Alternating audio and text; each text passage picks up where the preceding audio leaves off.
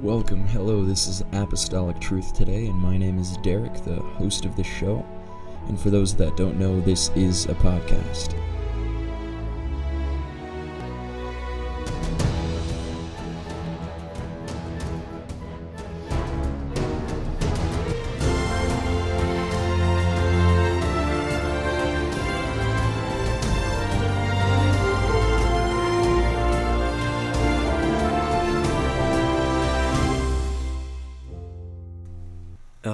Thank you for tuning in for another episode of Apostolic Truth today. And this is a very special one. Um, I've got my good friend Bianca Baptiste and uh, Nick Cerise. They are both my hyphen leaders, one uh, prior and one post. Uh, Bianca is the current hyphen leader of the Pentecostals of DeLand, and Nick was the prior. Um, and this is a very special episode. We're going to be diving into a very important and crucial topic uh, for the believer or someone that does not yet know truth, and that is receiving the gift of the Holy Ghost.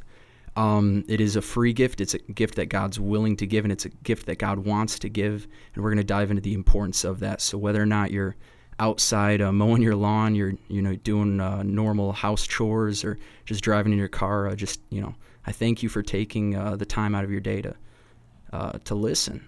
Um, so we're going to go ahead and dive into that at the moment. I'm going to start with Nick and we're going to go into the beginning. Uh, we're going to start in the Old Testament of God uh, wanting relationship with man. Right. It was uh, just. You, you can just go for it. I mean, I can. You, Well- like even starting from Adam and Adam and Eve. right going yeah Forward. and I, I think it's it's very clear reading the old testament that relationship with with humanity is something that the lord has always desired Mm-hmm. uh, from the very beginning in the garden you see that the lord would walk with adam in the cool of the day Mm-hmm. and we don't know exactly what that looked like and exactly what that sounded like but i think you can read a lot in genesis about that relationship between God and Adam, and that's something that continued on the relationship between the Lord and Abraham. You see the relationship between the Lord and Joseph, and the relationship between the Lord and Moses, and, and Joshua, and all these patriarchs going into the judges and the kings, and, and his relationship with David, and, Yeah. and and even with the prophets. And you, you see in different ways and shapes and forms from the very beginning of time uh, that in, in in some shape or form, God has always desired relationship with His people, Yeah. and uh, that that happened in the Old Testament uh, with you know God the Father, uh, the Creator, and, and there was that relationship between Himself and man, and we see that same theme in the Gospels when God was in flesh and, and the man Jesus Christ, and and the relationships that He had with the people and with His disciples and with uh, with with with with everybody He came in contact with, and uh, the Holy Ghost is His active Spirit, and He fellowships with us and moves in us and through us today in the same way in a different form, but in the same way that he has ever since the beginning of time. Yeah. Um, and, and I'm with you. God, from the beginning, he, he had he wanted fellowship with man, and he had fellowship with man in such a way with Adam and Eve until you know they had messed that up, and then there was this disconnect. Uh, but God, you see from the beginning, He wanted relationship with man. He wanted to dwell with man, which He, he did, like you said, in the Old Testament. Uh, he dwelt with man and He had relationship with man, but there was always that level of disconnect. Uh, for there to be, one would say, for a place for God to dwell and dwell with His people, there was the tabernacle, there was the tent, there was the temple, and then obviously Jesus uh, came uh, robed in flesh and he, and he died for us, and He uh, released His Spirit so we could, you know, then uh, receive the gift of the Holy Ghost. Uh, so he, he dwelled relationship to have a relationship with us, and, and, he, and he sought that, and he came in different modalities, uh, one might say, in different ways where it, it was limited. It was, it was very much so limited as to how God dwelt with us. You know, there was the holy of holies within the within the temple. There was the holy of holies within the the tabernacle, and God dwelled in the tent. But only so many people, or only certain people, were allowed in there. Aaron, I know, was only allowed in there once a year on the Day of Atonement.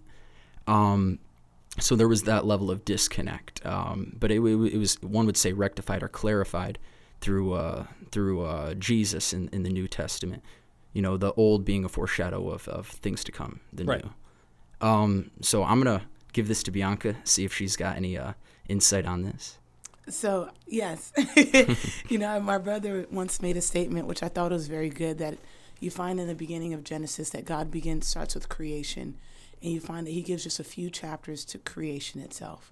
You know, the creation of the stars, the creation of the galaxies, the creation of just the universe. And you find that literally scientists give themselves just to understand one dynamic or facet of the earth and just just creation of itself, how vast it is. But he spends very little time on that. He does it. He gives us, you know, in the beginning, God created the heavens and the earth, moves on stars, all this stuff. But then when it comes to man, he stays on that. Like mm-hmm. he never leaves it. And you just look at that and you and you compare the two. You're just like, when you realize the significance and the focus and the importance that he makes on just mankind, you find his focus of attention was not his creation, almost as it were, the earth itself was not as fascinating to him compared to his relationship with man. Mm-hmm. You know, um, and when you guys brought that up of just even um, just in creation, you find that just even with Adam um, and God creating Adam in his own image, you find that it was God that spoke to Adam and said, It's not good for man to be alone.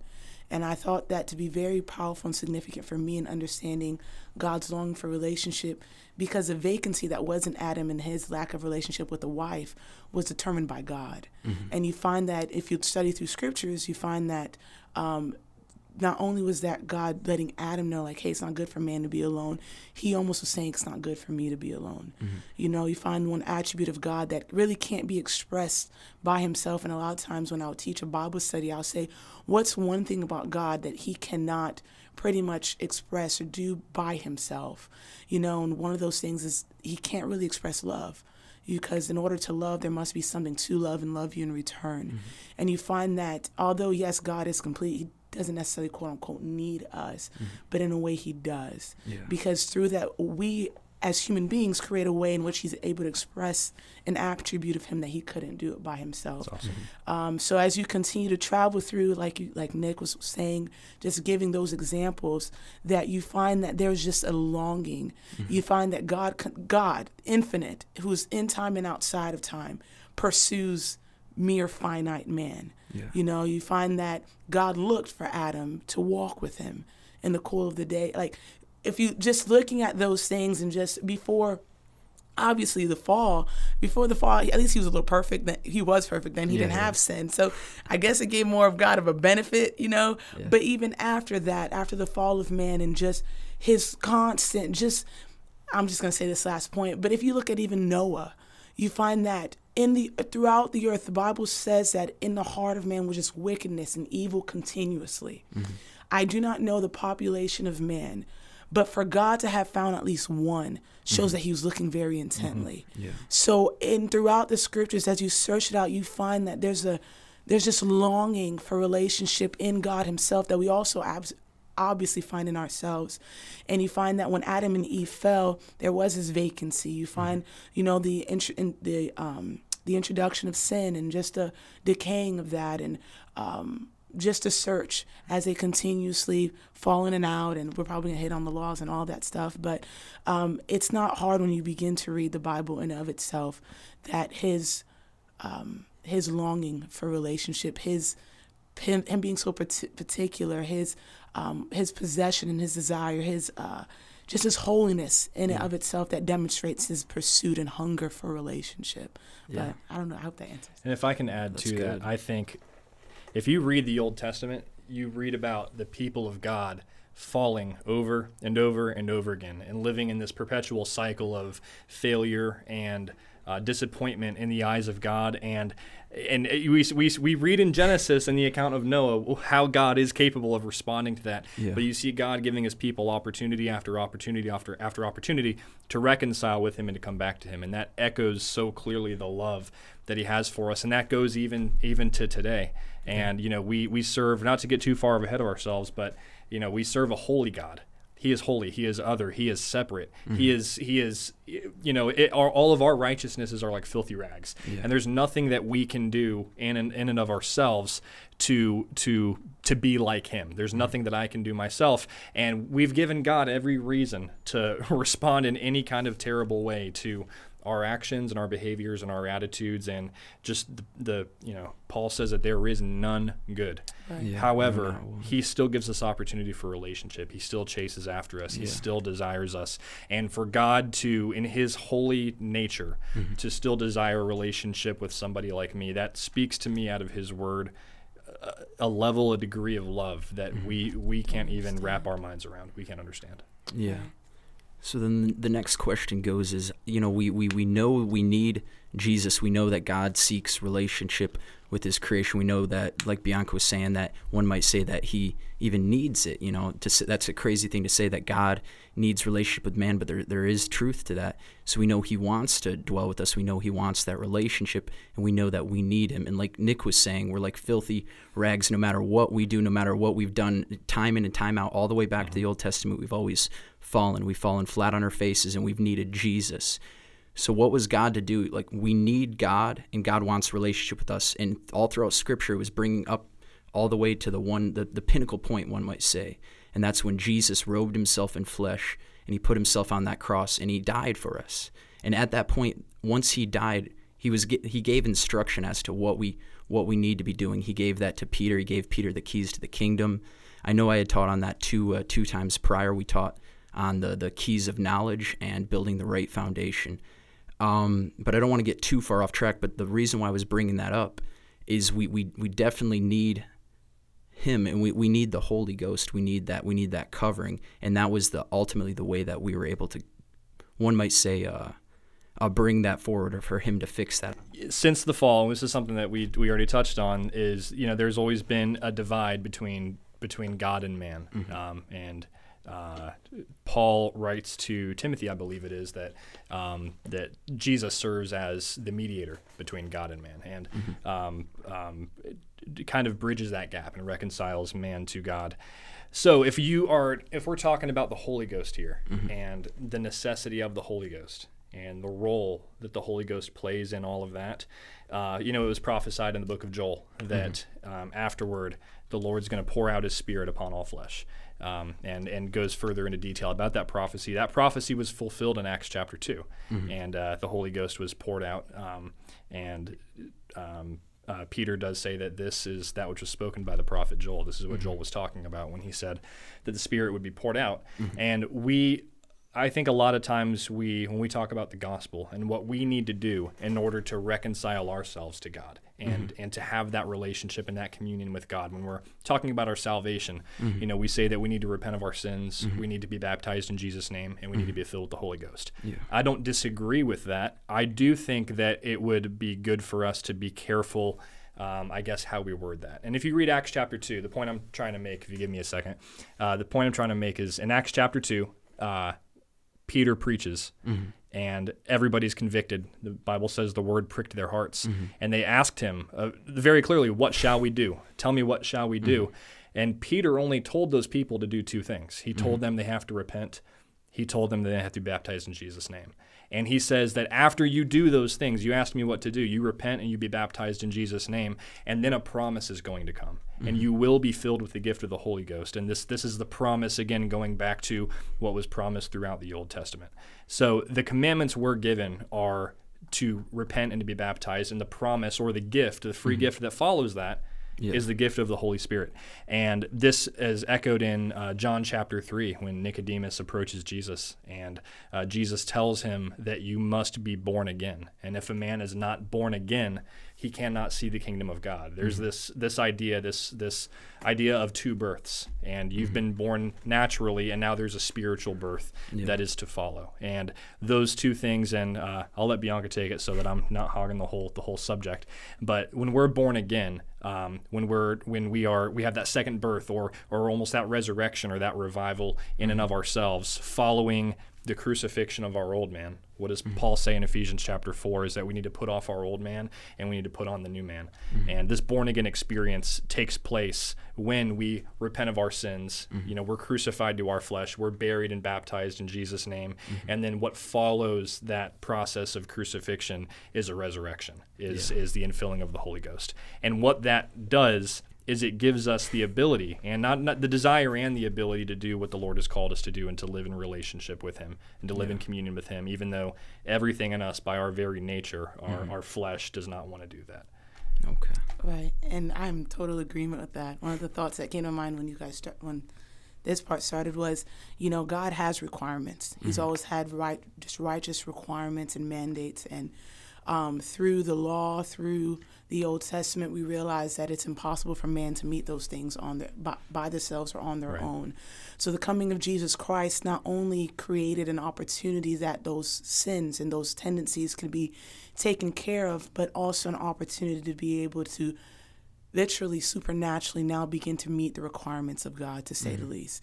You know, so, um, and obviously you can dissect that in so many different facets or ways, but Jesus' coming did not, um, him dying on the cross and the, the new church did not create an avenue for us just to justify once we once what we all agree that we need a savior for and what we could not do, but it was actually to create an opportunity and a way for us to do what we could not do on our own. And just to make that, just speaking that on a more practical sense, um, you know, in my own, on my own and without the Spirit of God, I don't want to do anything that's pleasing to God. My, my flesh wants to fornicate. My flesh wants to covet. My flesh wants to commit adultery. My flesh wants to murder and all the works of the flesh. But when I empty myself out and obey Jesus and uh, repent and be baptized, and the focus today is on the Holy Ghost and receive His promise. And you know, the evidence that I've received that promise when I'm filled with the Spirit is I will speak in tongues. You know, you find that many times throughout Scripture that the evidence that they were filled with the Holy Ghost was that they spoke in a language that they never learned before. You know, and sometimes. Um, and it's through this pretty much experience you find that God literally makes me a mere human being, a tabernacle, as it were, of the Holy Ghost.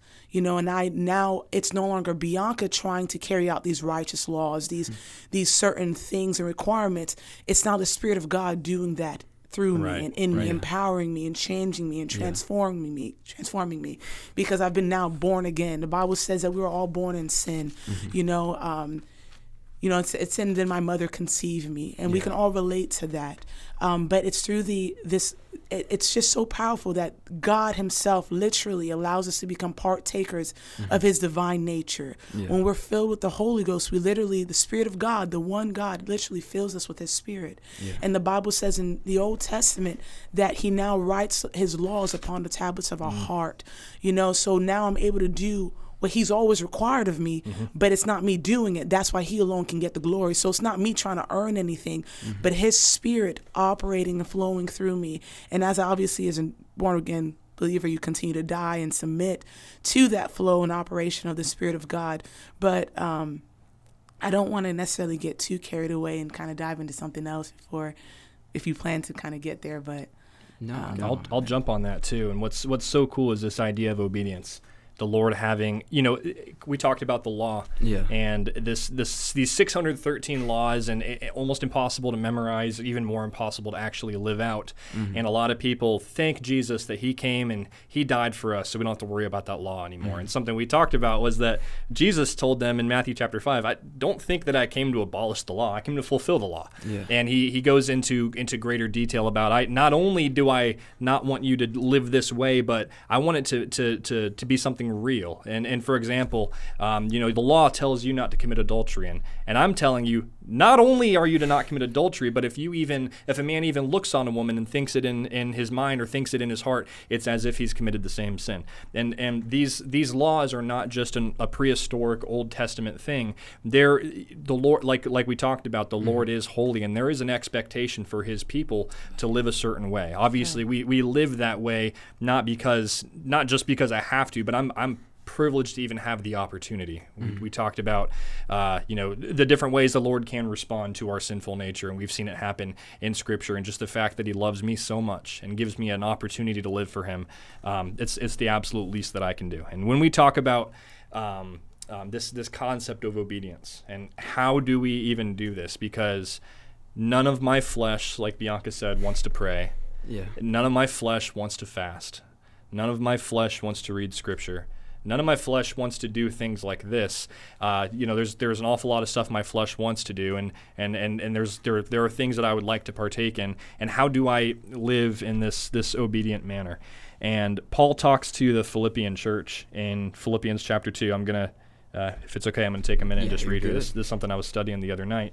Um, he tells the Philippians in verse 3 uh, do nothing from selfish ambition or conceit.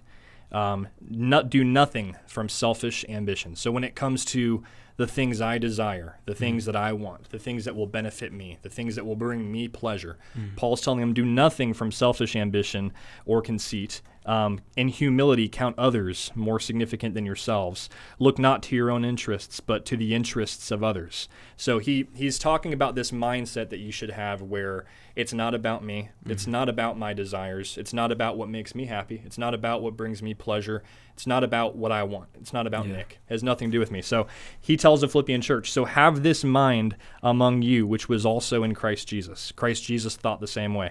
And Christ Jesus thought the same way, um, saying, although he was in the form of God, he did not, I think the King James says, did not count himself to be equal with God. But what did he do? He emptied himself. He took on him the form of a servant, being made in the likeness of men. So Christ emptied himself of himself. Yeah. We see that in Gethsemane, that process of him emptying himself, and it's not about what I want. And he tells the Father, if it be possible, let this cup pass from me. Nevertheless, not it's not about what I want, Yeah. um, but it's about what you want. And and he's telling us to have that same mindset in the way that we live, in the way that we live for Christ. And he took upon him the form of a servant. And Yeah. servants, you know, we we we're all born slaves to sin. But if you read about any kind of uh, servitude, any mm-hmm. any kind of slavery throughout history, servants and slaves don't get to have opinions. They don't get to have goals. They don't mm-hmm. get to have ambitions. They don't get to have dreams. Rather, the goals and the dreams and the opinions of a servant are an extension of those of his master.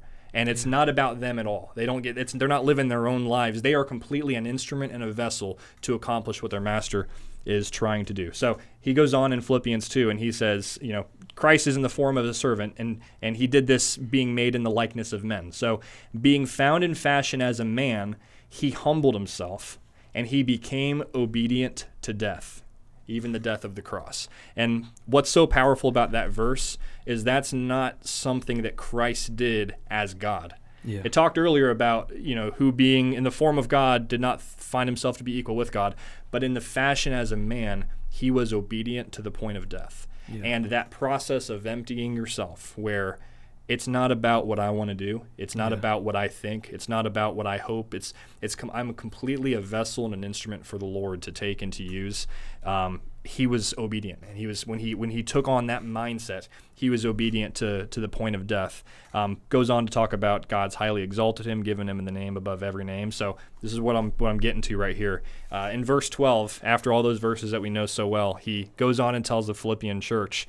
Um, as you have always obeyed, these, these are people who already obeyed. And he's talking about this concept of obedience. So, as you have always obeyed, so now, not only in my presence, but so much more um, in my absence, work out your own salvation with fear and trembling. I'm I'm not going to get into all this, but there is uh, there is uh, discussion to be had about our salvation and working out our own salvation when it comes to obedience to uh, to to the voice and to the will of God. And right here, um, for it is God who works in you both to will and to work for His good pleasure. So what I'm getting to when it comes to the Holy Ghost is this whole idea of completely emptying yourself of you, where this and this goes to as far as the things your flesh wants to do. My flesh wants to to uh, to partake in adultery and fornication and la- and laziness and mm-hmm. complacency and and uh, just any kind of riotous living. That's what that's what our mm-hmm. flesh wants to do. And to get to that point where that's completely crucified, that's out of the picture. I am walking in the Spirit. I am living for God. I am a mm-hmm. slave to my master. I am a servant to the King. And my what everything that I do, everything that I hope, everything I am, I bring. I come to a place where that's just an extension of who He is, and I take on that form, and I and in in turn I obey. Mm-hmm. Servants obey. If the king tells you to do something, you do it. There are no mm-hmm. questions about it. You don't ask why. I don't need to understand why. Sometimes I'll read his word and try to find out why, but I mm-hmm. don't have to know why if he tells me to do something. I'm doing it because he told me to do it. And you can ask yourself, like, how do you get to that place? Like, that's obviously my. I don't want to do that. Why would I want to do that? Why would I want to live that way? That's hard. It's difficult. It's really, really hard to not do the stuff you want to do. Yeah. And it's it's even harder to do the stuff you don't want to do. And how do I get to the the place where I can even accomplish that? It is the Spirit of God that works in you Yeah. to desire and to accomplish His good pleasure. And it's like when we are filled with the Holy Ghost, He gives us power to do things that we otherwise didn't have the power to do. Oh, yeah. And you know, we that's that's that's why I talk about the the instructions that Peter gives Mm-hmm. the people that day are to repent and be baptized. You know, to and to repent and be baptized. That's a whole other Bible study about Oh, yeah. about what that actually means of turning away Mm-hmm. from your old self and crucifying your old self and and and going down in the water and being buried with Christ and and Mm-hmm. it's a repentance and being baptized is not a prayer and a spectacle Mm-hmm. it's a change in lifestyle. And that's what Peter preached to the people that day. And you could ask how do how are we supposed to do that Peter? Mm-hmm. We've we've tried to live by the law. We can't do it. And you're telling us to repent and be baptized. And he says repent and be baptized and you'll be filled with the gift of the Holy Ghost. And this is the promise. So Yeah. we have this expectation from the Lord to live for Him, and and the incredible relationship that comes when we live these lives of obedience and living for Christ, and the way that He allows us to do it because I can't do it myself. There is none good. And you, you look at all these great men of God, these great women of God that we see across our movement. My Bible tells me that there are none good. Yeah. There is no one good, no, not one. And it tells me again that all our righteousnesses are as filthy rags. Yeah. There's nothing I can do, there's nothing about me that's good, but God's good enough to fill me with His Spirit. And it gives me the ability both to desire and to accomplish the pleasure of God and to do those things that I otherwise wouldn't have the ability to do. Okay. No, I'm I'm I'm I'm I'm, I'm with you. It, it's good. The, the the the biggest principle there is just like you said, Jesus died, um, and and he and he was in the in the Garden of Gethsemane, and, and he was he was praying to God, and, and he said, "Not my will be done, but yours." You know, he he he crucified this this flesh that that we, he was in because he wanted to do the Father's will. He he knew what he needed to do. He knew what he had to do. And in that same place, we ourselves, we, we, we've got to come to a place where we're willing to say, I'm going to die daily. I'm going to forsake my will, forsake what I want to do, uh, forsake my Daily. ambitions daily. It is a daily thing. Uh, because it, the, as soon as we le- we we uh, give ourselves a little bit of leeway is when we start uh, messing up again. We we need to daily die to ourselves and not just die, but allow His Spirit to dwell within us after receiving the gift of the Holy Ghost. That's the that's one of the importance of receiving the Holy Ghost is is being molded and to be changed into more of His likeness. But the only way for that to happen is we first have to be dead. If we're dead, He can move and He can like breathe uh, life into these dead bones Right. and then we're able to live a life uh, more abundantly, more righteously, a life more uh, led by His Spirit, and, and we're able to do the things that He commands us to do. Because, like you said, obedience is the biggest thing. God is asking us to be obedient to His Word, to fulfill these laws, but we can't fulfill them without His Spirit. Because we're going to mess up every single time. Yes. But if we have His Spirit dwelling within us, we're able to fill, fulfill the laws because they're written within our hearts, and we don't have to think of it as much as like um, I've got a I've got a I've got a wife. I know I love my wife. There's these things that I'm just naturally gonna do, or these things that I'm naturally gonna want to do, is because there's that there's that love. But at the same time, though, you also have God's Spirit dwelling within you, so that's gonna bring forth the ultimate uh, ultimate change. Uh, I'm gonna read Romans chapter eight, verse one through nine. Oh, no. Really, I hear you. we're in the Holy Ghost then. uh, but I, I did just want to add something Yeah. just very quickly. Um, is just you know in the example that Nick just gave about Jesus offering himself to, Mm-hmm. you know, on the cross and the extent of that and what it took. The Bible also says it's through the eternal Spirit that he offered himself up. yeah, So even himself, it- it was through the empowerment and through the empowerment of the Spirit of God that he was able to do, do that. that. You know, so that's I just wanted to add that. But anyways, go no, ahead. that's Romans good. chapter eight. That's good. Um, there is therefore no uh, now no condemnation to them which are in Christ Jesus, who walk not after the flesh, but after the Spirit. For the law of the Spirit of life in Christ Jesus hath made me free from the law of sin and death.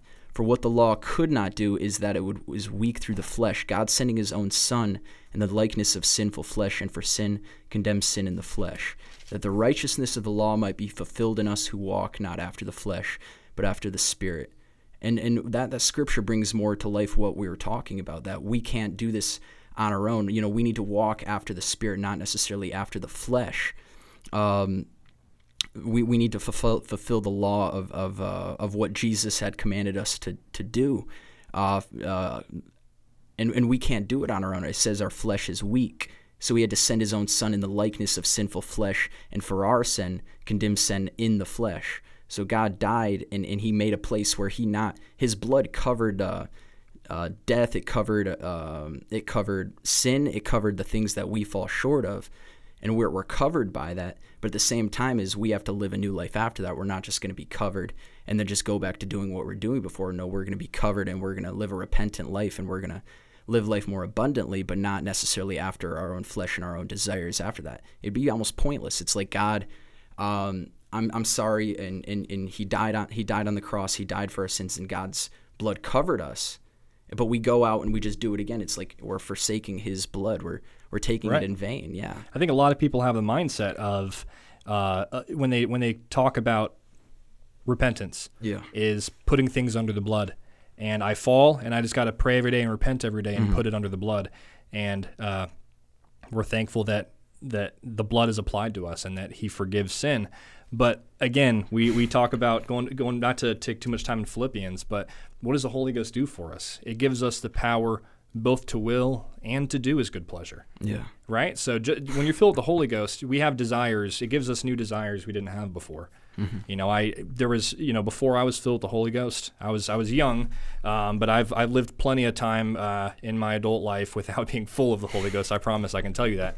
And when I'm not full of the Holy Ghost, Yeah. I don't want spiritual things. I don't have spiritual desires. You go find somebody who who doesn't who doesn't have the Holy Ghost and doesn't know about the Holy Ghost, and you start talking to them about living for God and about they can, you can't even have the conversation with them because they don't have the same desires that you have. Mm-hmm. So when we're filled with the Holy Ghost, yeah, he, he gives us desires we didn't have before, but it doesn't stop there. He also gives us power to accomplish those desires. We have the ability. Yeah. Right. So the expectation when we're spirit filled uh, isn't just to desire good things and to fall all the time and, and disappoint God over and over and over again. life. The, the point is it's it's Sure. it's yeah we're supposed to live Yeah. for Him. Yeah, yeah.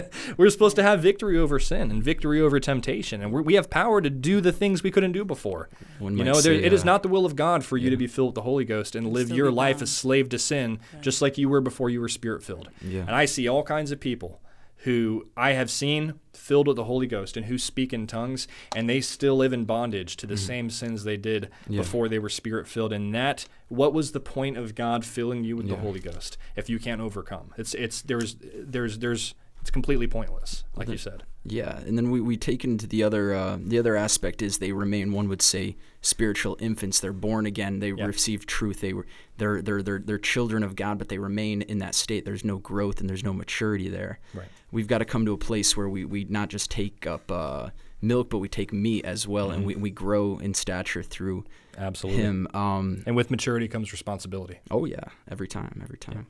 But before we, we tap into that vein more so of being born again, I do feel led that Bianca had more uh, on in that scripture. There's definitely there's definitely more. No, I just think in Romans chapter 8, uh, because the main topic of this podcast is the Holy Ghost. Mm-hmm. And you find in Romans chapter 8 that he, Paul makes clear and direct statements of if you don't have the Spirit of Christ, you are none of his. Mm-hmm. You know, um, the Holy Ghost, it is a gift, but it's not an option. Yeah. You can't accept to reject. I heard somebody say you can't reject the gift giver without reje- you can't reject the gift without rejecting the gift giver. Yeah. You know, so based on just the just the topics that that we that well the discussion that we've been having of what the spirit of God is able to do in us and how it changes us and how it causes us to meet these requirements that we couldn't meet outside of with, without the spirit of God demonstrates that this is not optional. Mm-hmm. You know, so therefore when you know you stand before God and you know and there's all these things that you've done and you have not covered them or whatever there's no longer excuse to be like well I couldn't meet the law God. I couldn't do it. Nobody can meet it. You know now with the with the Holy Ghost it's just like you can no longer say that. Yeah, He's yeah. just like I've created a means that not only can your past be taken care of but you literally can be born again. And He's created an opportunity for you to be saved pretty much. Yeah. but um you find in Romans chapter 8 you know uh, he goes on to say in verse 7 because the carnal the Bible well in verse 6 it says for to be carnally minded is death, but to be spiritually minded is life and peace. Because the carnal mind is enmity against God, for it is not subject to the law of God, neither indeed can be. So, right here, Paul is emphasizing that your carnal mind wants nothing to do with God. It's actually an enemy of God, mm-hmm. and it can't even submit to the law of God. So, your flesh cannot carry out and fulfill the righteous requirements of the law. So in verse 8 it says, So then they that are in the flesh cannot please God. So he's literally saying, in the condition of your flesh, you are in a place that you literally cannot please God. Mm-hmm. So with that being said, like that, anyways, but yes, you cannot please God. But you are not in the flesh. He goes on to tell this church is in Romans. He says, But you're not in the flesh, but in the spirit. If so, be that the spirit of God dwell in you. Now, if any man have not the Spirit of Christ, he is none of his. And if Christ be in you, the body is dead because of sin, but the Spirit is life because of righteousness. So you find that Paul just makes a clear and definite statement. If you don't have the Spirit of God, you are none of his. So back to this topic of the Holy Ghost, it is a gift. No one can earn it. There's nothing that we can do to make ourselves worthy of being filled with the Spirit of God. It also is one of the most and greatest things that can ever happen to you. Amen. You know, to that the Spirit, again, this infinite God, this one God, would find us mere human beings worthy of actually having His Spirit dwell within us, as if as if we were the holy of holies. Um, so, but you find that yes, we can't earn it, but for you to reject it neither is pleasing to God because mm-hmm. without it you can't please God. So then I said to say this is just that well in this topic of the Holy Ghost and you knowing that hey I need it I I guess you guys are right it's you can see it all throughout Scripture. You know Nick before I even I'm gonna get there but um, he made a statement of if you talk to somebody about somebody who doesn't have the spirit of spirit of God about the things of the Spirit they can't understand it. Mm-hmm. You know, and Corinthians actually makes mention of this. He, and the best way I can describe it, he says that the reason why you can understand another human being is because you're human. The reason why a dog can understand a dog yeah. is because it has the spirit of a dog. Yeah, yeah. you know, and I'm not trying to, anyways. No, no, um, I, so I the same, in, in a similar fashion, obviously, I can't in my flesh understand God because he's God. Yeah. But when I'm filled with the spirit of God, I now am able and empowered to understand the things of the spirit. The Bible says that the flesh considers the things of the spirit foolishness mm-hmm. and it can't understand it according to Corinthians. So with that being said, in this new covenant, this new testament, when which we're no longer under the law, we are now required to be born of water and of the spirit. And you find the way that you know that you are born of the spirit in the book of Acts is the first time that you see the spirit poured out. Mm-hmm. You find in Luke chapter oh my goodness, guys, slow me down and tell no, me. No, if you're good. You're good. Keep going. But um, uh, in Luke chapter 24, when Jesus is giving them. Sorry, I'm just going to flip to it really quick. You find in Luke chapter 24, beginning with verse 46, he says, And said unto them, Thus it is written, and thus it behooved Christ to suffer, and to rise from the dead the third day, and that repentance and remission of sins should be preached in his name among all nations, beginning at Jerusalem. And ye are witnesses of these things. And behold, I send the promise of my Father unto you. But tarry ye in the city of Jerusalem mm. Until mm. you be endued with power from on high. So, right here, Jesus gives them instructions and gives them commands, and he's letting them know that not only is this going to be preached among nations, but he tells them where it's going to start. Yeah. So, if we're going to understand, of well, all right, we just talked about all this, what does it look like? We literally have an example in scripture what it looks like for the power, for the Spirit of God to fall upon man. Yeah. You find that he tells them to wait in Jerusalem until they receive this promise that Nick was just talking about. Yeah. And when you go to this moment, which he's talking about in Acts chapter 2, you find that, well, before Acts chapter 2, actually, because this instruction is given to the disciples. Yeah, yeah. So you find that in um well actually yeah, Acts chapter two verse one through four. You yeah. find that they obey him, they go in the upper room and they begin to pray and tarry. And you find that something miraculous, something mm-hmm. supernatural takes place and that the the um the outpouring of the Holy Ghost takes place, mm-hmm. and you find that the evidence and how they know that they were filled with this with the Spirit of God is that they began to speak in a language that they did not know. Yeah. And then you find that much more things happen after that. I'll probably let Nick take over.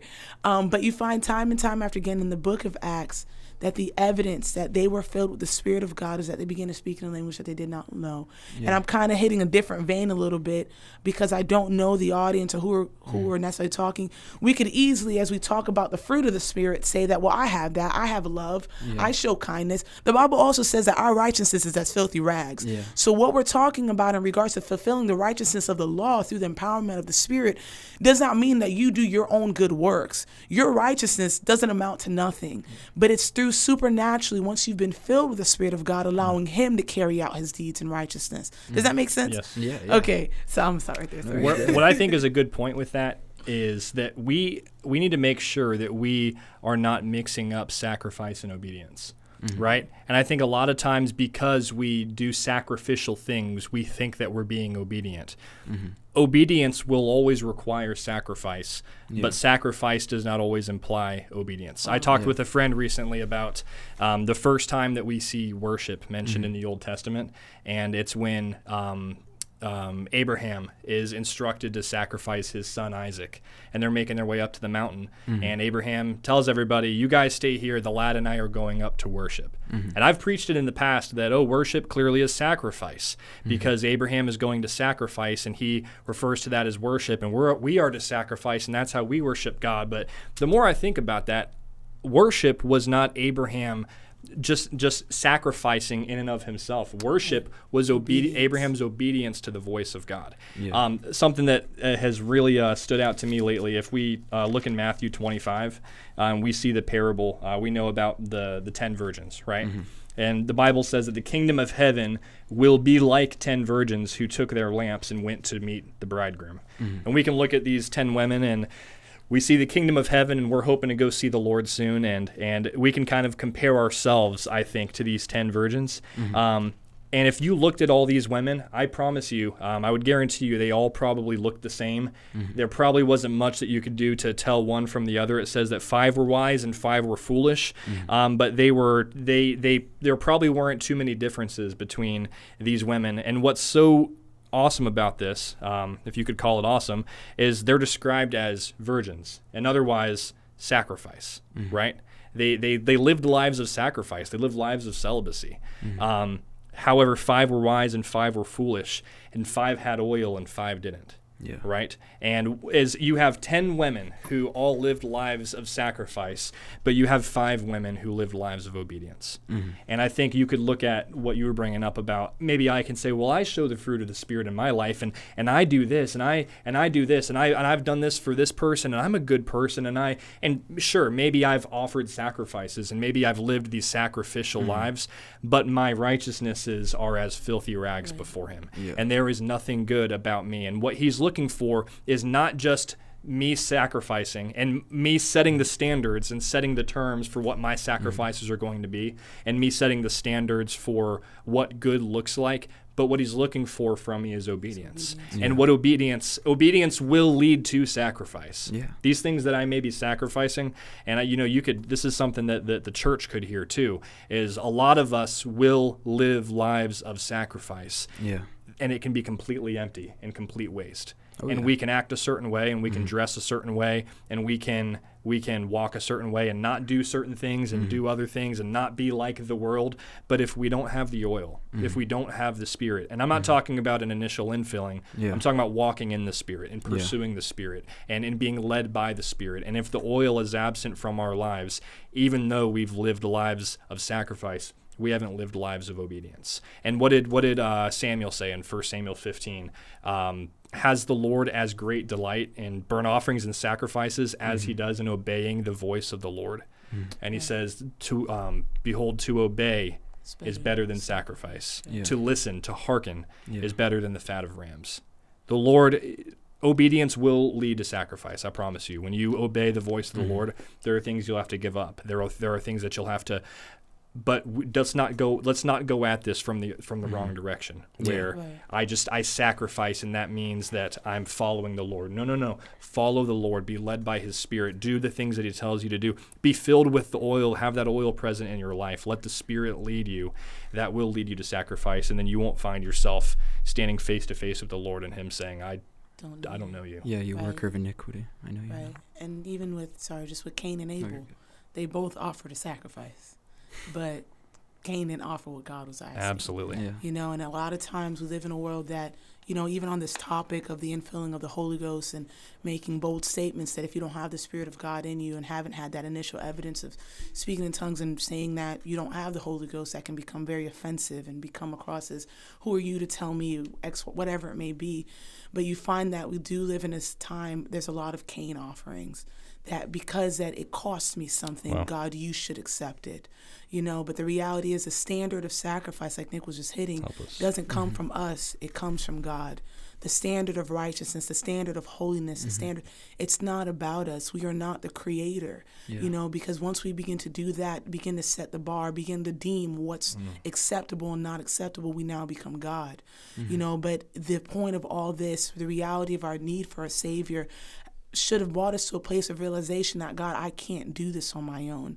So there we have to be careful from the start all the way through that we don't pick it up and say that now I can do this. I can choose the standard. I can choose where to start. I can choose nitpick what I obey what I pick. And the same thing comes with scriptures uh, that we need to make sure that as we study the scripture, as we um, work out our own salvation, that we're not doing it from our own opinion, our own prejudices, our own mindset and culture, mm-hmm. that we do are able to say, all right, gee, when you wrote this, yeah. who was it? Like, what was your intent? What was yeah. your motive? Uh, me not taking things out of context and being able to take it as a whole and say, whatever you ask of me, God, yeah. I'm willing to do. You know, and that truly allowing Him to be Lord. But, anyways, yes. Obedience takes place too when you.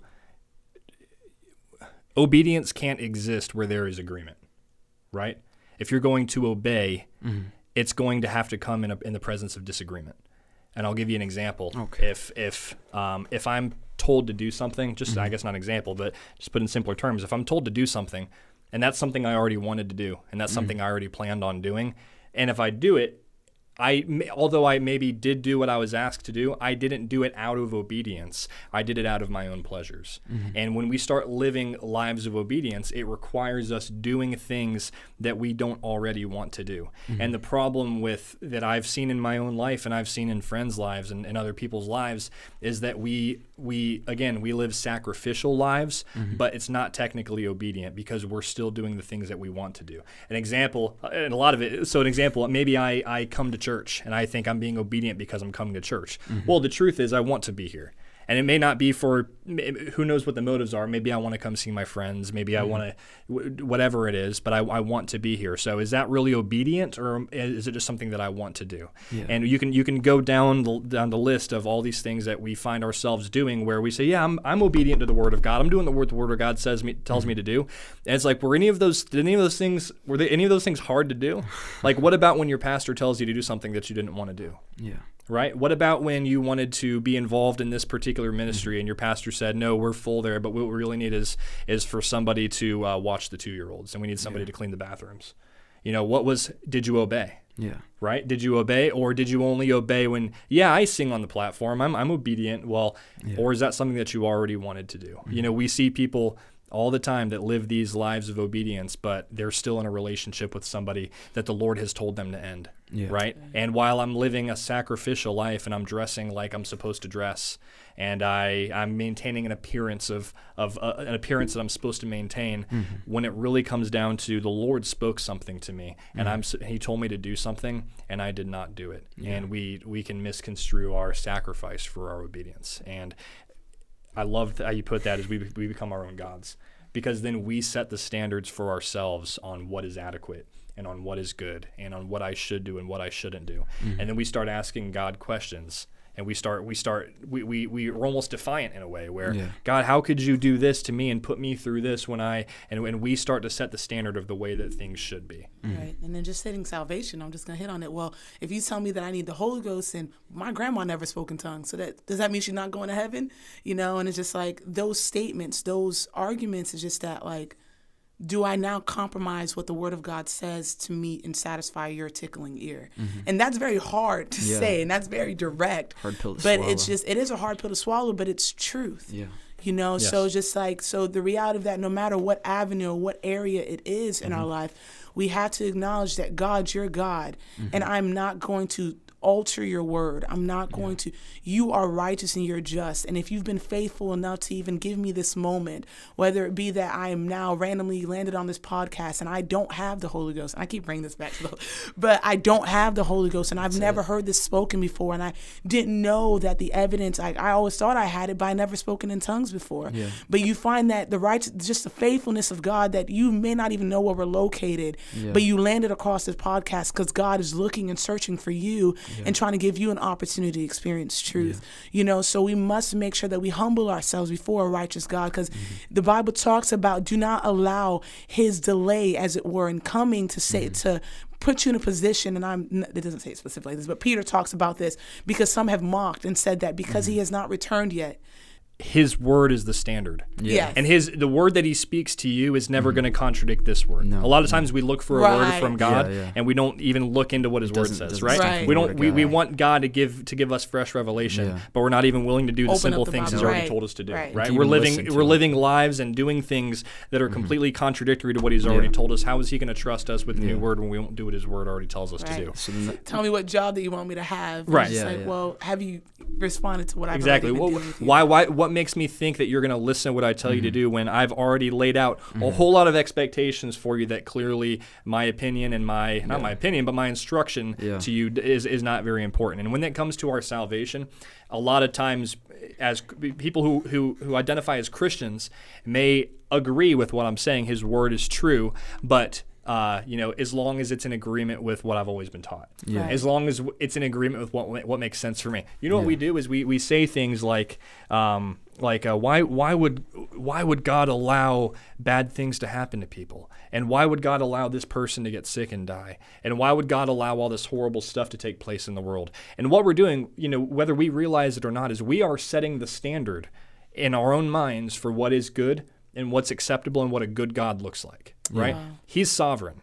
Yeah. He is sovereign. He is in control. He is God and I am not. Yeah. His ways are higher than my ways. And from my own fleshly perspective, I can look at the world around me and I can see things are all messed up. Things don't make sense. I don't know why this would happen and why this would happen. But I need to understand He's God and He is good. His word says that He is good. He is good. And even if He is that, that statement, He is good, doesn't necessarily mesh with the circumstances in my life right now, He is still good. Where that comes into play with salvation is we hear things about uh, you know the way that we're supposed to live and things that we're supposed to do and and walking in relationship with God and being filled with the Holy Ghost and we need to be speaking in other tongues and, and all these and all these other things and we people will immediately think well I've always heard well I've always thought well I'll, what I think he's what I think is and what what my pastor taught me was and what and none of that matters They're, they're None of it matters. And I'm, t- I'm talking to myself here and what we believe too. God help us the day that we ever get away from what this book says. Right. Yeah. And if you you need to like, and I, I would encourage anybody who's listening to this who's not filled with the Holy Ghost, read your Bible, read the Gospels. Start start in the Old Testament and, and read about the relationship between God and His people throughout the Old Testament.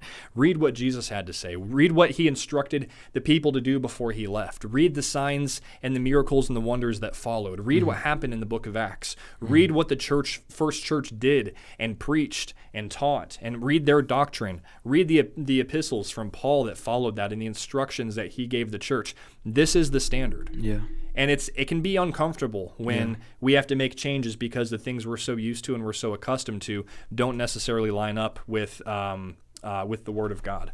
But He sets the standard for for for for everything. You know, He's He's He He. we talked before. He exists outside of time. He exists outside of our existence. Essentially, um, you know, the Holy Ghost moves among us, and I understand that. But He is it, it, it all he's he's he is the standard bearer he is Yeah. the standard setter and we are not and and what our role is is to read his word to read this book and to do what it says Yeah. Right. So true obedience is, is, is ultimately what we're, what he's looking for. Yeah. You know, he, he lays it out for us, and in his word, he speaks to us. and we can't his obey Holy without his spirit Correct. Yeah. Right. So we need his Holy Spirit. which is why the spirit is not an option Right. Yeah. it's not just the spirit in and of itself we Yeah. have we have to understand and he's mm-hmm. he clears that up very clearly i think for us in scripture that th- there is a purpose for him giving mm. us his spirit and there is no other way to go around it there's no, well i'll just do this instead there is no there is no other way mm-hmm. There is no other way So what what I'm going to do is um, just because you know we we've got that instruction, we know what the Word of God says, and he, and he lays it out very clearly. You had already mentioned it in John chapter three. Uh, Jesus was talking to Nicodemus. He was a devout Jew. He was a Jew. He he, he grew up in knowing the law, knowing the teachings. He knew the, what the Word of God said from beginning to end. But you know, obviously, he didn't apply it. One would say to his life to a point where he was being o- obedient. Uh, not to say that that didn't change, but he, he goes and Jesus says unto him, and this is this is instruction. It's not it's not a question. This is instruction. He said, and he said to him, Verily, verily, I say unto thee, except a man be born again, he cannot see the kingdom of God. And Nicodemus was was confused. He's, and he said unto him, How can a man be born when he is old? Can he enter the second time into his mother's womb and be born again? And then Jesus followed and he answered him. He said, Verily, verily, I say unto thee, except a man be born of water and of the Spirit, he cannot enter into the kingdom of God. That which is born of flesh is flesh, and that which is born of spirit is spirit. So marvel not that I say unto thee, Ye must be born again. The wind bloweth where it listeth. If, if they thou hearest the sound thereof, but cannot tell where it cometh and whither it goeth, so is everyone that is born of the Spirit. Mm-hmm. So it already gives you almost like a pre a prelimp of what's gonna what's gonna come. We we know what it's gonna sound like. We know what the infilling of the Holy Spirit's gonna be, and we know how to how to do it. We've got to be born of the water and Spirit, and there's instruction. And then uh, Jesus describes what that is in Acts, Acts one and eight Acts 2:38, Acts 2, uh, leading up uh, after the fact. We had already touched base on it, but it specifically says, "You must be born of water and of the Spirit to enter into the kingdom of God." It's not a question.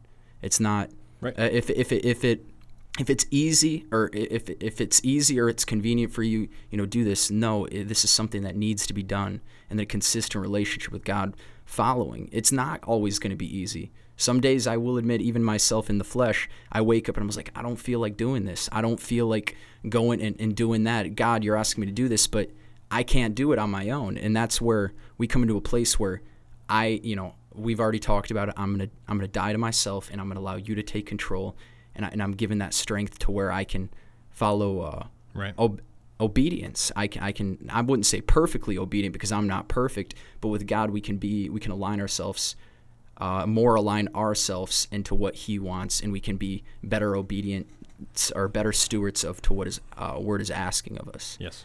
Um. So finally, just to close this off, because you know we, we know what we need to do. We know uh, uh, that we need God and we need His Holy Spirit to you know guiding us. And we know we need a relationship with God.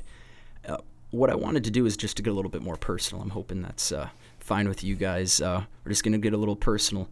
I know Bianca here has a as a testimony. I, I was hoping you'd be able to go over it uh, when God uh, filled you with the Holy Ghost and, and uh, your life living after that. Okay. Um. So yeah. So growing up, I did not. I did not grow up in you know Pentecost, as uh, I guess some would say, just being apostolic. Um.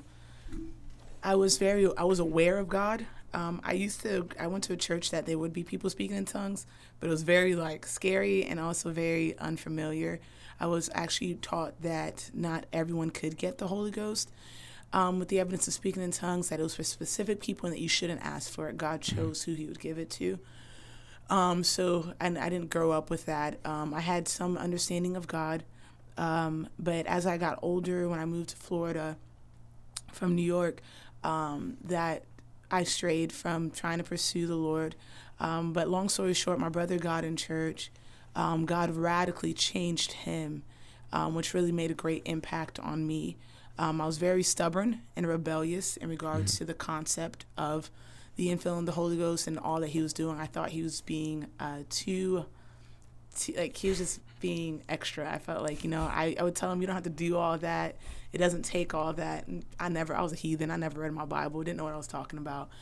Um, but his lifestyle spoke volumes to me. Mm-hmm. If Marcus was not at church, he was at home reading his Bible. I remember I used to watch him. He was he'd be online watching this big guy in this blue background. I'm like, what are you watching? You know. And I later knew it was Billy Cole that he was watching, and um, he was very dead. He had just changed, and I saw how much he changed um, from cursing and doing everything else that everybody else was doing to no longer doing that, not wanting to argue. So that made a huge impact. Mm-hmm. Um, so God began to deal with me. Prior to that, um, I remember him trying to tell me, and I'm pretty sure he came from a revival of some sort, and they're talking about lost souls, and he was just burdened. He came home trying to talk to me about I'm me needing the Holy Ghost, and I just remember I just could not see it.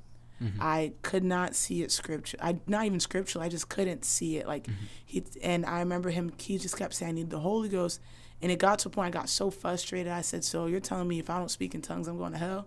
You know, and I was like, I guess I'm going to hell then, you know, and that was my response to him. Mm-hmm. And I remember him crying himself to sleep. And I was just like, it is not that serious, like, you know, and I just didn't understand why this bothered me. But that actually stayed with me um, to realize like why are you crying like why does does this matter to you so much um, but i also realized that now looking back, it was just blindness that the Bible talks about. Um, I just couldn't imagine myself speaking in tongues, especially the way that I grew up. And I don't want to make the emphasis speaking in tongues. Mm-hmm. Speaking in tongues just the evidence mm-hmm. of what's happened inwardly. But um, when in regards to the Holy Ghost. But anyways, long story short, God pretty much had to rock my world and kind of came to a low place. Um, it was Easter of 2012. I had this mindset that everybody goes to church on Easter, so I should probably go to church. Um, I didn't go that morning because I had like cried myself to sleep, and so I didn't want to go that morning. And I went that night, and I remember when I came to the Pentecostals of the land that I just never I felt something I never felt before, um, and it was just really the presence of God. And I cried. It was Brother Herring, and he was the one that preached. He ta- I remember what he spoke about, and throughout the service, I just wept. I just wept, and I longed very desperately just to get to the altar. Um, and I remember I repented and I felt the weight lift. I confessed my sins and asked the Lord to forgive me, and I felt the weight lift. But again, I didn't really know much about the Holy Ghost, how to receive it, or anything of that nature. And I remember um, Sister Herring, she was praying with me, and pretty much um, she walked me through just praying and submitting to God and not staying quiet because I didn't know what was happening. I just kind of shut down after a while because I thought I was just crying too hard. Um, but long story short, as I stayed at the altar, God filled me with the Spirit and I began to speak in a language that I did not know or understand. And that was the most supernatural thing that I've ever experienced. Um, and I was just in awe. And I remember I stood there, and after I got done praying, and I guess came to myself, they told me I had been standing there for a while and had I wanted to sit down, and I didn't realize it. And then they asked if I wanted to be baptized. I said, why not? Like, you know, I just got the Holy Ghost. Why wouldn't I want to be baptized? But I remember that day, especially when I got up from just when they lifted me out the water, I just thought to myself that I would never be the same again. And it was through after being filled with the Holy Ghost that there was an awareness of God that I had never had before then, um, a sensitivity to Him, um, an awareness of His desires, of His heart, um, and that empowerment that we spent just just a little while ago just talking about. Before that time, I just remember so specifically, I would make it a New Year's resolution to read the Bible, and I'll get to like day two and stop reading my Bible, like you know. But I remember it was after I got the Holy Ghost that I remember the first I don't know how many years that I can count on one hand that I didn't go a day without reading the Bible, you know, and that spoke volumes to not because of my righteousness, because I proved that I couldn't do it, but He then was able to begin to empower me to do things I literally could not do on my own. Um, so it's been a wonderful experience. Um, and again, through that, there's just different things that come with it. You know, his fruit, his literally him changing the way that I thought, um, changing the way that I saw things, perspective, hunger, desire. Um, but but that's pretty much been the journey. It started April 8th of 2012, and it's been a fun journey ever since. But yeah, Glad you're here. it's good to be here. Um, and then uh, Nick, I was I was wondering if you you'd want to share something with the audience, something personal, something Yeah. that will encourage them, help them. My uh, as far as my testimony, Uh, testimony, whatever you feel led to give. Sure, yeah, I'll, I'll kind of go the route that Bianca went. Um, I don't have this as cool of a story as she does, but it's it's it's my story nonetheless. yeah. I was um, I'm actually a second generation apostolic, Mm-hmm. and uh, my mother was first generation, and uh, I would not be where I am if not for her introducing me to truth. So we went to a small church um, up until I was about 10 years old. And when I was nine years old, it was actually at a Florida junior camp, a kids camp, that I was filled with the Holy Ghost. And I'll be totally honest with you, it was, it was almost 20 years ago. I don't remember as much about my mm-hmm. experience as Bianca probably remembers about hers. What I do remember mm-hmm. is going to, and I think the same principle applies no matter how old you are. Yeah. I do remember going to this camp and being there with my friends from church, and we were we were like nine years old Yeah. and having fun, water balloon fights and all this stuff, and that's why you go to camp Right. Mm-hmm. when you're nine years old, is you go and you have fun with your friends. And I remember being there in a night service and having a longing to I, having a longing for the Lord that I had mm-hmm. never had before, and having being and, and it was uh, like all of a sudden my my my priorities and my reasoning for being at this camp had shifted, mm-hmm. and I, I wanted the Lord, and I wanted I, I wanted Him, and I desired Him, and I was no longer there to be with my friends. I was there, and I remember he had preached, and they had started an altar call, and my friends and I were all sitting in the seats, and I remember getting up by myself and walking up to the front, and I left my friends behind, and I'd mm-hmm. left my playful, uh, immature, young. Uh, you know desires behind and i and i sought the lord and i was i was filled with the spirit and my friends actually all ended up being up there at the altar with me and a couple of them were filled with the holy ghost as well um, and what's unique about what followed after that is my family, about a year after that experience, we stopped going to the church that we went to, Mhm. and we stopped going to church altogether for a year or two. yeah. And uh, when I was um, when I was probably 11 years old, Mhm. um, we started going to church here in Deland, and uh, I was involved in different things. But it, this is this is what's funny about my story, and you're going to kind of see this. I Mhm. almost feel like the children of Israel in the Old Testament, yeah, yeah. where I just my life has been a big roller coaster, Mhm. and uh, I'm I'm thankfully at a peak right now. Yeah, Hopefully, I don't have a I don't have a downhill drop coming. I can relate to that. but I, relate I no, but I um we we started going to church here, Mhm. and again I'm, I was a kid. I was I was a young kid, but uh, I got tied up with the wrong people. Um, It Mhm. matters who your friends are. Oh yeah. Um, you need to connect yourself with people who are going to take you further, not who are going to hold you back. But I was Mhm. connected with the wrong people, and it took a very similar mindset when I was 16 years old. Uh, there was a service where Josh Herring was here preaching, Mhm. and uh, he was calling people out, and he hadn't gotten to me yet. And I don't know if I just didn't want him to get to me, Mhm. um, but I, I had made up in my mind that day that I was going to go up to the altar and I was going to pray, and I hadn't done that in a long time. Mhm. And again, I left my friends sitting in the pew, and I went up to the front and I prayed, and God, and it was the first time that I had been filled with the Spirit again since I was nine years old. Mhm. I, I was 16, and uh, even even in my life now, I've gone uh, I've I've gone long periods of time being apart from the presence of God and Mhm. and being here in body and being here physically, but not really being here and not really being part of the church. And and um, you know my my so part of my testimony is that you know God doesn't give up on us, And I think that's something That's that can speak to people that are in the church. And you may be in a place where you feel distant from God and where uh, you may feel like you've disappointed him and you've let him down, and you just need to know that it takes it takes one moment in your life of um, one moment of resolve, one moment of courage, and one moment of strength to to get things right, and and things are washed away, and it's like they never happened, and, and God God can use you. So that's kind of been my experience. And and one thing that I, I did want to touch on, if you're okay with it, before Yeah, we're done, and because we, haven't really talked too much about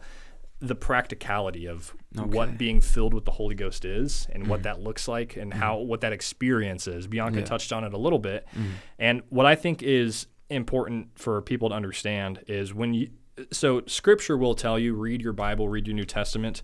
Um, speaking in other tongues is the evidence of the initial infilling of the Holy Ghost. Mhm. That's not the Holy Ghost itself. It's just evidence. That's Yeah. physical evidence he gives us Mhm. for something we can't see that's, Yeah. that he's done in us supernaturally.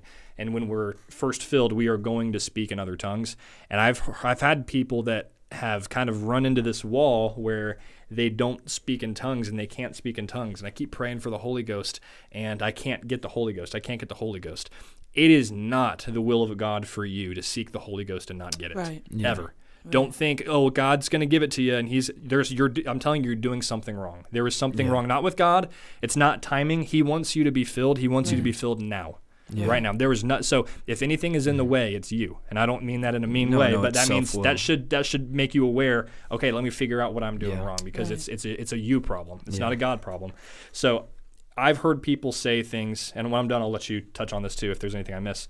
I've heard people say things like, "Oh, you just come up and you you praise God and you love God and you worship Him, and you're eventually going to run out of things to say, and you'll start speaking in tongues."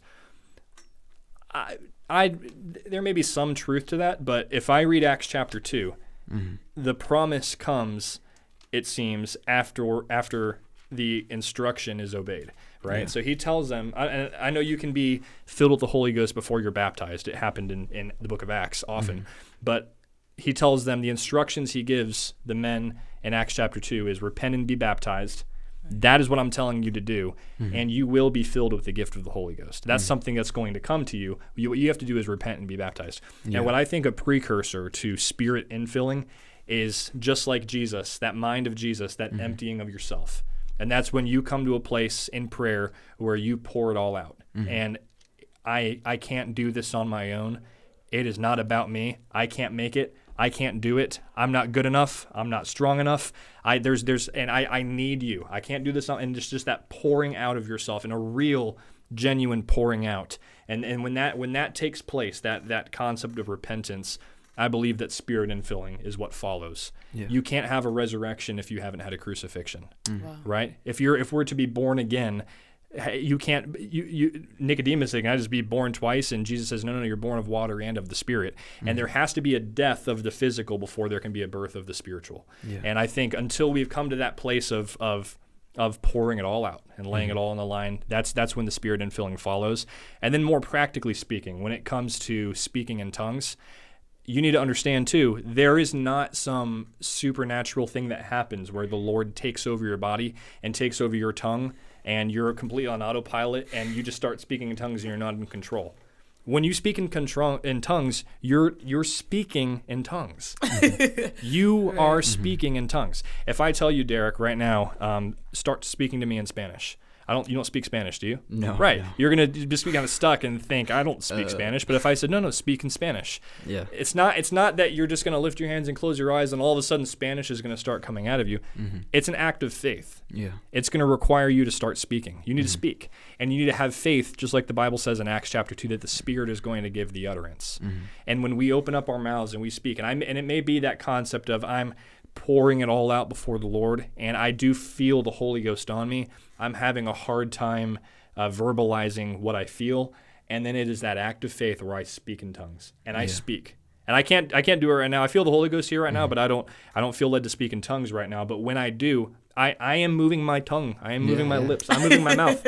I am projecting voice out of my vocal cords. I'm, Yeah. I'm doing it. But it's an act of faith, and it's Yeah. Mm-hmm. the Spirit that gives the utterance. As far as utterance is concerned, I recently just heard, I think it was Joel Urshan telling a story about um, about praying for somebody who was sick Mm-hmm. in the hospital, and he said he felt the Lord tell him to pick up the phone and call somebody. Mm-hmm. And he said he went and he picked up the phone and he dialed their number, and he said the Lord had not yet told him what to say. He didn't know what he was going to say when he called them. But he- the Lord, the Lord said, "Pick up the phone and call him." Yeah. That's something. A lot of times, God will tell you to do something, and we think, "Well, what's going to happen after that? What are you going to do? Just, just do this, and then I'll tell you." Right? Mm-hmm. Just walk through that first door, that act of faith, and mm-hmm. that's what. So he said he picked up the phone, and the person said hello, and he said he just started talking.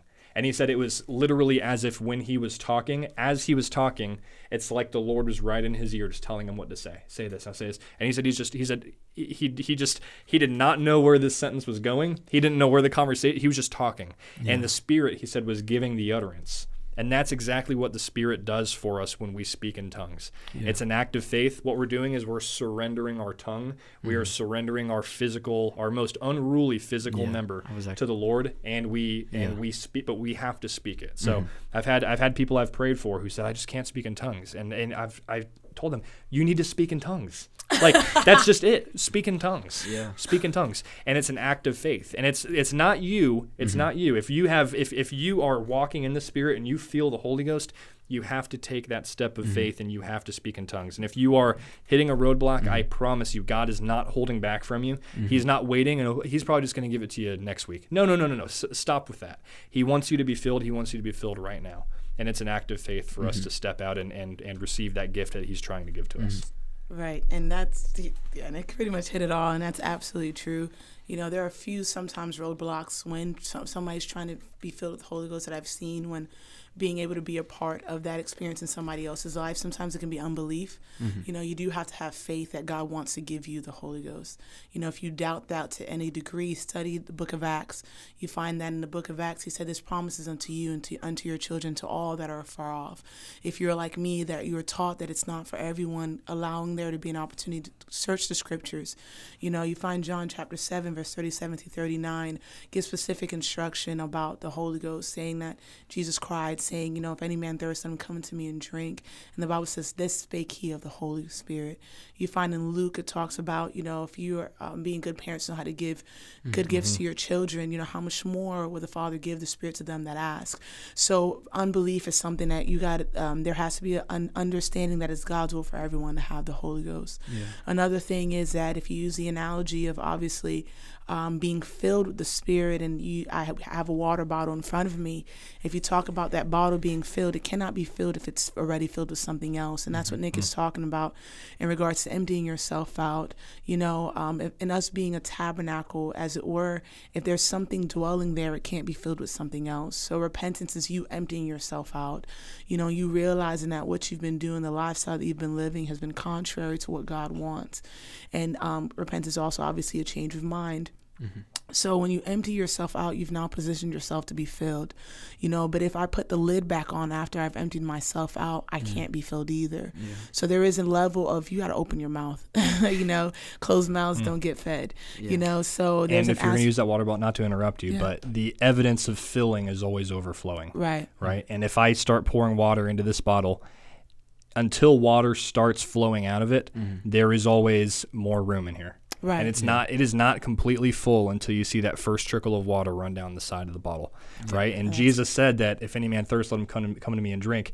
Um, he that believeth on me, as out of his belly shall, flow, flow rivers of rivers living water. And and that flowing like a river. Um, and we can talk about being the, the speaking in other tongues. He said, "This spake he, like you said, of the Holy Ghost, right. because they had not yet received it." And it's just there's always going to be that overflowing. But which is really absolutely you know so um so yeah so that's another thing you got to open up your mouth you find in luke chapter 24 verse and that i read the passage earlier but in verse 53 you find that it says that well beginning of verse 52 it says and they worshipped him and returned to jerusalem with great joy and were continually in the temple praising and blessing god.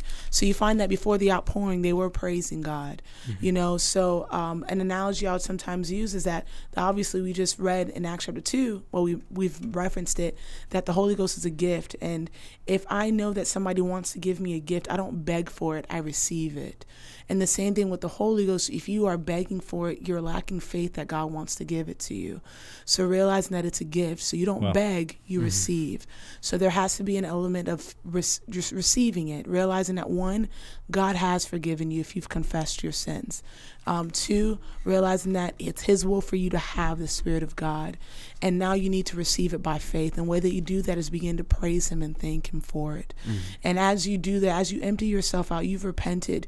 Um, some sometimes you know we'll we'll give the instruction of somebody lifting their hands, and you don't necessarily need to lift lift your hands when you receive the Holy Ghost, but sometimes posture kind of just helps get your mindset where it needs to be. So that's why it's important that don't have your head down if you're praying for God to give you the Holy Ghost, even if you're in the car right now. Why? Because when your head is down, you are demonstrating, as it were, condemnation. You have to have faith that God's heard you and He wants to fill you. None of us are worthy of His Spirit, but His blood is what makes us worthy. So, um, so those are a few roadblocks. So you need to open your mouth. Um, the Bible does say it is the Spirit of God that gives you the utterance. You do not make up gibberish and start to speak that out. That is not the Holy Ghost. Um, it's literally the Spirit of God that gives you the utterance. So when you by faith begin to worship Him and you begin to praise Him and believing that he's going to fill you with his spirit um, he will give you the utterance and it's up to you to speak it out. Don't be afraid of what it's going to sound like. Don't be afraid of what what you're gonna how foolish you may look. You've been waiting for this moment your entire life. You know you God. probably looked more foolish drunk than being filled with the spirit. You know you probably look more foolish doing some other things that the world has deemed as good or fun or what have you. So um, to bypass this experience because of worried what other people think don't let that occur. But um, again repentance yielding to the spirit of god it requires you to yield because at that point you are surrendering ownership of you. You know you've repented and said all right i'm dethroning myself off the, off the throne of my life. So when you're yielding to the spirit of god you're giving him access to rule and reign. And like nick said take control of the most unruly part of your body. The bible says out of the abundance of the heart the mouth speaks. You know so god has used speaking in tongues as evidence that now he is in control. Um, so I hope that makes sense, but it is for you, you know, whoever's listening. Um, and it's something that God's will for you to have. And it's not God's will. Again, sometimes it takes a little longer for us to yield or for used to being in control. Our logical mind can get in the way of just like, so it's going to happen now. It's going to happen now. Like, you know, and you can get in the way of your own self. But yield. You just yield. He'll take care of the rest. Yield. And as He gives you the utterance, you just speak it out and just, you know, it's going to happen. And you need to know too that the infilling of the Holy Ghost is not the culmination of your salvation experience. It's it's mm-hmm. page one. Yeah. It is. And I think a lot of times we think, oh, I, if I'm going to heaven, I just need to repent, be baptized, be filled with the Holy Ghost. I'm filled with the Holy Ghost. I'm ready to go. And that's no, no, no, no, no. then that's one saved. That's the that's saved. the start of your that is Yeah. the start of your journey. It's That like is the being- start of your journey with the You're Lord. born again. You're a babe. Yep, You, know, you don't look at a baby. baby and be like, You "You're gotta- mature. you gotta You're able to go to Paul college." said you're running a long race. Yep. And if I look at the Old Testament, I, I love uh, the parallels in the book of Exodus with Moses and the children of Israel. And you know, they he got three to six million people. He, he got them out of Egypt, right? But the mm-hmm. whole purpose of taking them out of Egypt was to get them to Canaan, yeah. right? he didn't take them out just to take them out. You know, I'm I'm I'm gonna leave here and I'm gonna you know leave the church here in a few minutes, but mm-hmm. I'm not driving without direction. I'm going home. I'm going Yeah, back yeah. to my house, and that's in order for me to get home. I got to leave here, right? Yeah. Right. That same concept applies to to Moses and to the children of Israel. Is you know he got them out of Egypt in order mm. to get them to Canaan, in order to get them to a promised land. Yeah. We need to remember is he got them out of Egypt in about three days, and it took him 40 years to get to the promised land. Mm-hmm.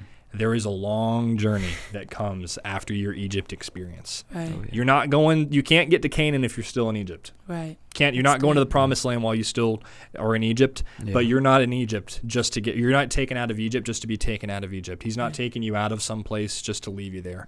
He's trying to take you somewhere. And there is there is there is a long, uh, beautiful road ahead once uh, once we're filled with His Spirit. Right. Um, I'm, I'm, I'm with you. Um, so I was led to read Psalms chapter 32, verse 8. It says, I will instruct thee and teach thee in the way which thou shalt go, and I will guide thee with thine eye. Uh, The, the reason why I wanted to read that is, is because we, we know we were talking about uh, receiving the Holy Ghost, the practicality of that, how we need to let go of ourselves and to allow God's Spirit uh, to dwell in uh, into our, our bodies or our temples as evidence of speaking in tongues and how we have to uh, speak with faith and we have to speak boldly and then and God will begin to to move within us. Uh, but it's not just a once saved always saved like you were saying. It's got to be a continual thing. We're not just uh, set free just so we could just take camp there and then just never move. Uh, even in the Old Testament, they had they had the intent and they were they were to move and they were to one would say travel or peradventure, you know, as far as God wanted him to go to get him to that place. But in Psalms chapter 32, verse 8, it says, I will instruct thee and teach thee in the way thou shalt go. I will guide thee with my eye. So God's watching over us. God's directing us. If you don't know where to go, and for anybody that's listening, if you don't know where to go, you don't know how to get there, uh, you're kind of nervous because you're like, yeah, I'm going to receive the gift of the Holy Ghost. I'm going to be baptized, but I'm scared. Like, after that, is my whole life's going to change? Well, yeah, it, it's going to change, but it's going to change for the better. Right. You know, I can personally say that before finding God and before uh, receiving the gift of the Holy Ghost, my life was was trash. I mean, you guys had amazing uh, testimonies. Uh, mine can't even touch uh, Bianca's, but it's not about that. It's not about that. Um, and mine was also like a like a roller coaster, like Nick's. But at the at the end of the day, once I made up my mind that I was going to serve God and chose to obey what He was telling me, my life started changing. So, our lives will will, will come out for the better. God will, will bring us through this, and He will teach us. He will show us the way which we where where, where we need to go. Uh, at the at the end of the day, I'm not I'm not worried about tomorrow. I'm not worried about next week. You know, there's things that's got to take place. There's things that's going to happen, but I'm not worried. God's going to bring me to that place. God's going to lead me. God's going to direct me, and He's done that ever since I've been obedient to His word. So so we've we've just got to live consecrated lives, giving our lives to God, and you know, moving forward. And I'm sorry, this No, last you're thing. good. You're good. Um, but like just in hitting on that, we've talked about being the servant of God, but the Bible also says that those that are led by the Spirit of God are sons of God. oh yeah. You know, and so there's an aspect of sonship and adoption. Yeah. You know, so just what he- you find and learn that He's a good Father. You know, and no good father leave you um, will leave you just you, you need a, a a child to grow up to be what it needs to be needs a good mother and a good Yeah. father, and he's a good father and a good mother is getting connected to the right church. You know, um, so that's very important, and realizing that as a good father, he will withhold no good thing from you. Mm-hmm. His motive, his intentions towards mm-hmm. you is good and pure. Mm-hmm. You know, when it seems like moments that he's asking you things that may be a little tough to let go of, it's because of what he wants to give you later on Yeah. you know so just the things that you're hitting on is just the the the signs and evidence of just a good father and you know there is an aspect of yes he is our master he is our lord but he is also our father Yeah. um, and that's something that we could have in him as well and just that you will need a church a good church home to help you to nurture you and to grow you to be the mature saint that god wants you to be Yeah. as well And what makes the difference between a good father and a good friend, right? Is a good father is going to give you direction, and a good father is going to is going to take you somewhere. And a good father sometimes is going to tell you things that you don't want to hear, Yeah. and and require you to do things that you don't want to do. Yeah. And you, and the time, and some of us could understand maybe in the time that you're getting that direction, you don't like it and you don't understand it.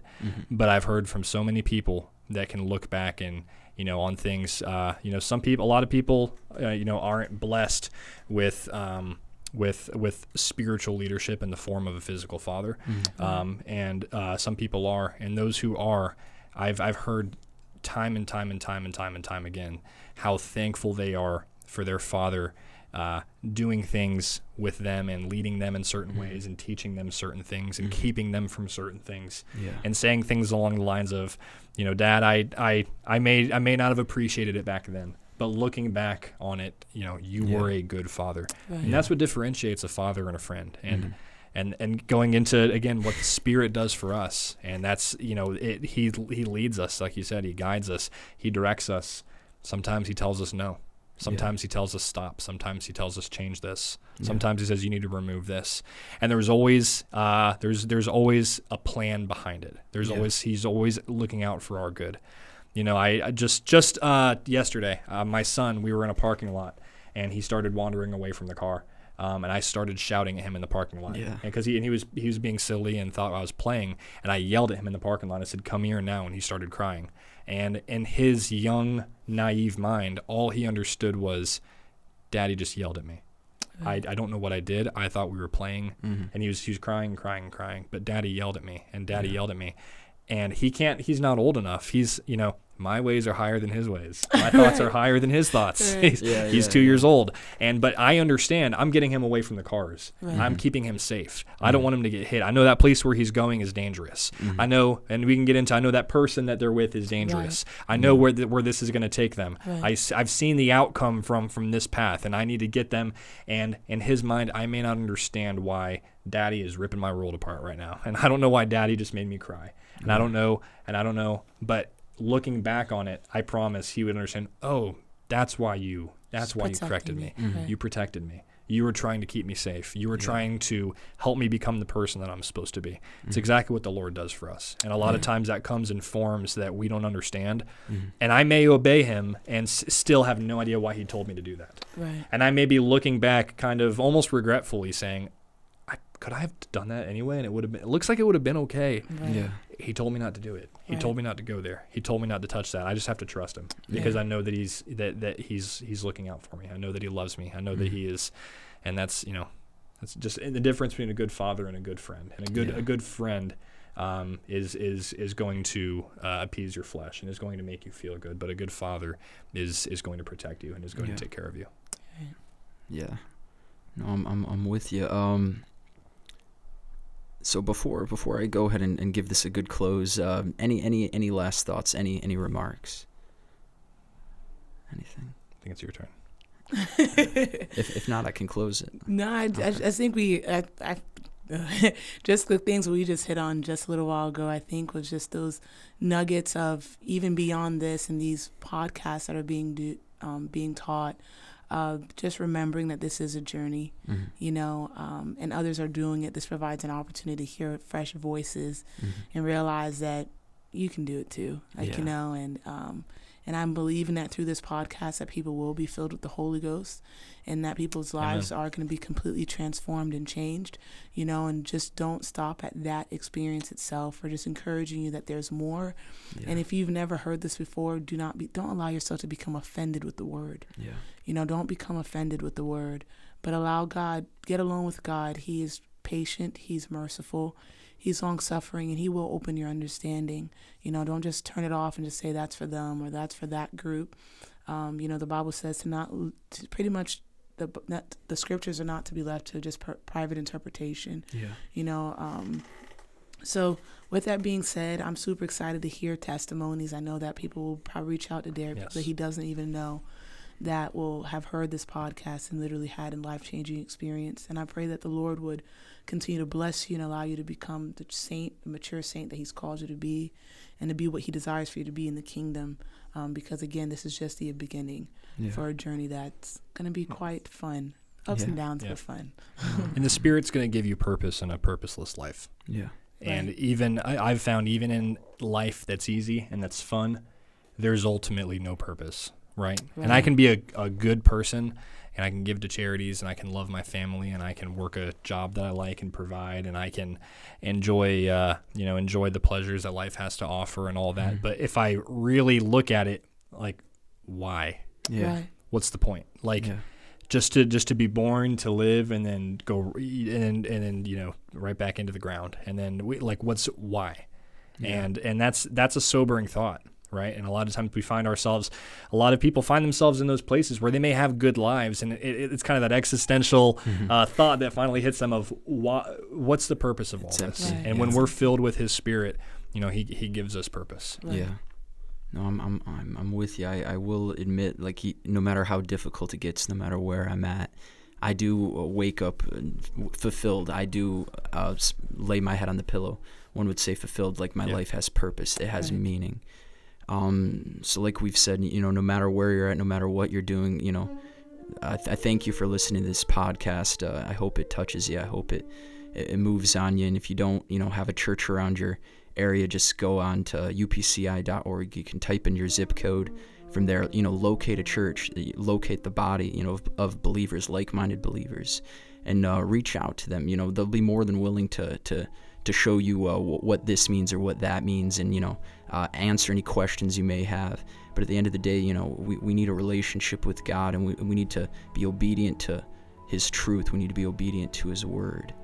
Um, so the last thought I'm, I'm going to say is I, I, I, pray that God, you know, this this, lands on, on good ground, and I pray that it, you know this touches your heart, and, and you leave, um, one would say, uh, new, you know, um, and I pray that uh, that your life, you know, be forever changed going forward in Jesus' name. So this has been another uh, episode of Apostolic Truth today, and uh, have a good one.